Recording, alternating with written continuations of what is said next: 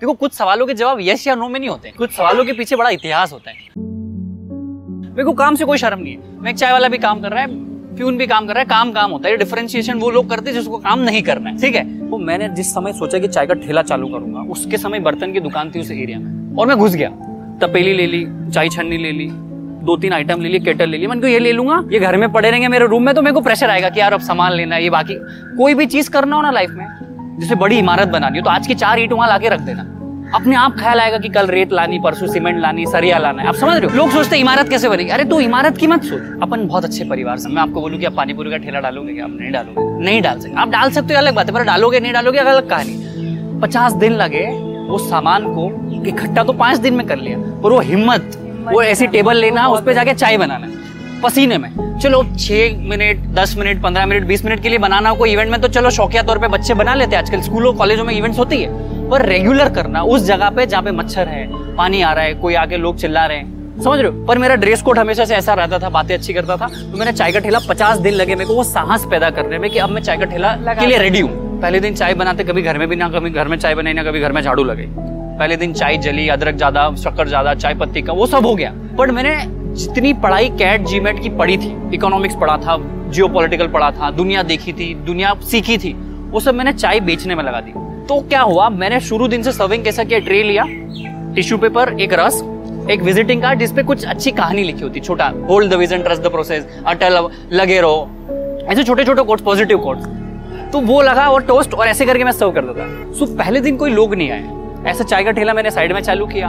अब मेरे पास कोई आएगा थोड़ी? मेरे को चार सिंह थोड़ी कि मेरे पास लोग आएँगे? अब जैसे आप कार में बैठे हो तो मैं लोगों के पास गया। आपका कांच बंद एसी चल रहा। है तो कांच नीचे आया। Hey my name is Praful Billore. I started my chai का business today only would you like to taste my I make awesome chai. That's how that's how I started my pitch तो इसमें एक सीख है कि लोग आपके पास नहीं आ रहे तो आप लोगों के पास चले जाओ। भाई किसी एक को तो आना जाना पड़ेगा नहीं तो संवाद ही नहीं होगा कन्वर्सेशन नहीं होगा बिज़नेस नहीं होगा। तो मैं ऐसे करके चले गया। शुरू दिन मैंने दस चाय बेची। एक चाय की कीमत थी तीस रुपए। चाय इतनी शिद्दत से बनाई थी और इतनी शिद्दत से मैं सर्व करता था, जितनी शिद्दत से ना आपकी पत्नी, ना आपकी माँ ने आपको चाय पिलाई होगी, इतनी इज़्ज़त से। भाई, कोई बड़े कैफ़े से आप एक्सपेक्ट नहीं करोगे, वो तो बोलेगा बट एक रोड साइड चाय वाला पानी पूरा अगर अंग्रेज़ी में आपसे बात करे तो? You would be shock to know अरे भाई, तुम्हारी कहानी। सो वो दस लोगों ने पूछा, ये सब बातें चल रही है। तो वो दस लोग वापस अगले दिन आ गए। सिंस मेरा नौ से तीन मैकडोनल्ड्स में जॉब होता था, मैं शाम को साढ़े छह, सात बजे से रात की बारह बजे तक लगाता था, फिर अगले दिन वही था। तो वो होता गया, फिर फैमिली का प्रेशर आया कि भाई एम बी ए तो मैकडोनल्ड छोड़ के एक प्राइवेट कॉलेज में एम बी में एडमिशन लिया जस्ट बिकॉज़ कि मेरे पिताजी को बोल सकूँ कि मैंने एम बी में एडमिशन ले लिया। कुछ झूठ अच्छे भी होते हैं, भाई, चलो ठीक है। तो एम बी में एडमिशन ले लिया सात आठ दिन पढ़ाई करी और छोड़ दिया। मेरे को वो नहीं मज़ा आ रहा था, क्योंकि जिस कॉलेज में मुझे जाना था, वो मुझे मिला नहीं। आपको है ना कि आप एक कंफर्ट एक जोन में होते हो, उसके बाद आप, जैसे आप फाइव स्टार में रुक गए तो आपको छोटे मोटे होटल्स अच्छे नहीं लगेंगे। आपने अपना एक स्टैंडर्ड बना ली। तो वो मेरे साथ हुआ, कुछ नहीं, चाय का ठेला चल रहा है, चीज़ें हो रही है। शुरू के ढाई महीने तीन महीने, कोई नाम ही नहीं था चाय के ठेले का। पर मुझे एक समय के बाद पता चल गया कि मैं कैट नहीं दे पाऊँ, क्योंकि वो लेवल का एक्यूमेंट मेरा नहीं हो सका। देखो 92 93 परसेंटाइल तक मैं पहुँचा। अब कैट आईएम के लिए आपको चाहिए 99 100 परसेंटाइल पर 92 से 100 की जो जर्नी वो बहुत ज़बरदस्त, खतरनाक है। वो मैं नहीं झेल पाया। मैं स्वीकार करता हूँ कि मैं हार गया।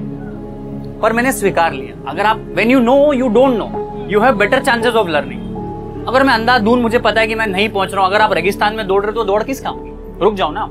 ठहर जाओ ना।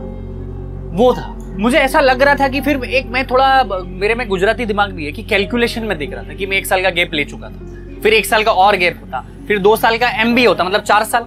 चार साल प्लस बीस लाख का इन्वेस्टमेंट आप रिटर्न देखो, बीस साल मतलब चार साल के बाद बीस लाख का मेरा जॉब कितना लग रहा है? मेरा आरओआई क्या होगा? मेरा जीवन ईएमआई में तो नहीं चले जाएगा। क्योंकि मैं अहमदाबाद से हूँ, मेरी जॉब लगती दिल्ली में, मुंबई में, बैंगलोर में, हैदराबाद में, चेन्नई में। वहाँ का लाइफ लाख रुपए की सैलरी होती, लोग अस्सी हज़ार रुपए का ईएमआई भरते हैं।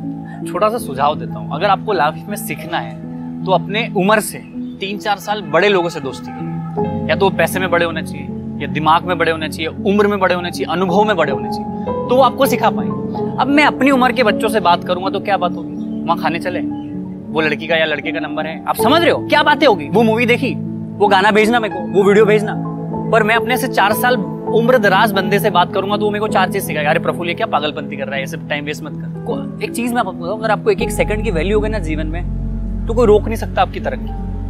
आपको पता ही नहीं आप किस धुन में चल रहे हो। तो मेरा यही था कि मेरी, मैं आई एम वालों जो आई एम में ऑलरेडी पढ़ रहे थे आई एम अहमदाबाद में आई एम रांची में आई एम कैलकाटा में, उन बच्चों के साथ मैं फेसबुक लिंकडिन पे कनेक्टेड था। मैं उनसे सवाल पूछता था। कि अच्छा अभिषेक भाई अपने एडमिशन हो गया आपके बोले प्रफुल लाइफ ऐसी है यार, कुछ ऐसा खतरनाक नहीं है। तो मैं बोल रहा हूँ कि जो सपने आपको, जो सपने आज लग रहे ना, वो हो सकता है चार, तीन, चार साल बाद नॉर्मल ऐसी हो जाए। तो किसी चीज़ को आप ऐसा मत सोचो कि ये और कोई अमाउंट अगर आपको बहुत बड़ी आज लग रही हो सकता है तीन, चार साल वो बहुत छोटी लगे। तो टेम्पररी चीज़ों को देख के परमानेंट डिसीज़न मत लो। तो वहीं से मेरे को ख्याल आ गया कि मेरी जर्नी आगे नहीं जा सकती, ये एम बैठेगी नहीं मेरे को ऐसी लाइफ नहीं जीना। मेरे को लाइफ में हमेशा से कुछ देने वाला, करने वाला बनना था ना? हिंदुस्तानी माँ बाप जो होते हैं ना आपके बच्चों को लाखों रुपया दे देंगे पढ़ने के नाम पर आपको अगर वही प्रैक्टिकल नॉलेज के लिए कि नौकरी करना पड़े तो वहाँ वो बोलेगा कि तू गलत कर रहे हैं। क्योंकि उन्होंने खुद ने उस चीज़ की वैल्यू ना समझी ना। जिसने इस चीज़ की वैल्यू समझे, मैं अपने बच्चों को तो मैं बोल दूँगा कि तू नौकरी ये बाद में करना, तू कई काम कर लेते तो चार चीज़ें ज़्यादा समझ आएगी क्योंकि मुझे पता है तो मैं नहीं बोल पाया। अगर मैं उनको बोलता तो वाद विवाद होता, वो चिल्लाते, धमकाते, डराते। मम्मी को आगे ले आते इमोशनल ब्लैकमेलिंग हो जाती। वो मेरे डिसीज़न को मैनिपुलेट करना चाहते क्योंकि क्या होता है ना इंडियन पेरेंट्स आपका बच्चा अच्छा बने ना बने, और वो चाहते कि बुरा ना बने, उस डर के चक्कर में वो आदमी आगे नहीं निकल पाता सबसे बड़ा, एक तो आदमी पहले काम नहीं करता है, उसको मन ही नहीं करता करने वो करने जाता है तो हज़ार चीज़ आती है, रिश्तेदार, दोस्त, पापा, मम्मी, सब आई। वो तो डिस्ट्रेक्शन का पॉइंट अब आपको फोकस करना है कि आपको उनको, मैं ऐसा बोलता हूँ कि कुछ समय के लिए आप इस दुनिया का एग्जिस्टेंस भूल जाओ। मैं अपने माँ बाप का एग्जिस्टेंस भूल गया था कि उनका अस्तित्व ही भूल गया था। क्योंकि वो फ़ोन करते, आ जाते इमोशनल घर पे लेके जाते, डरा देते।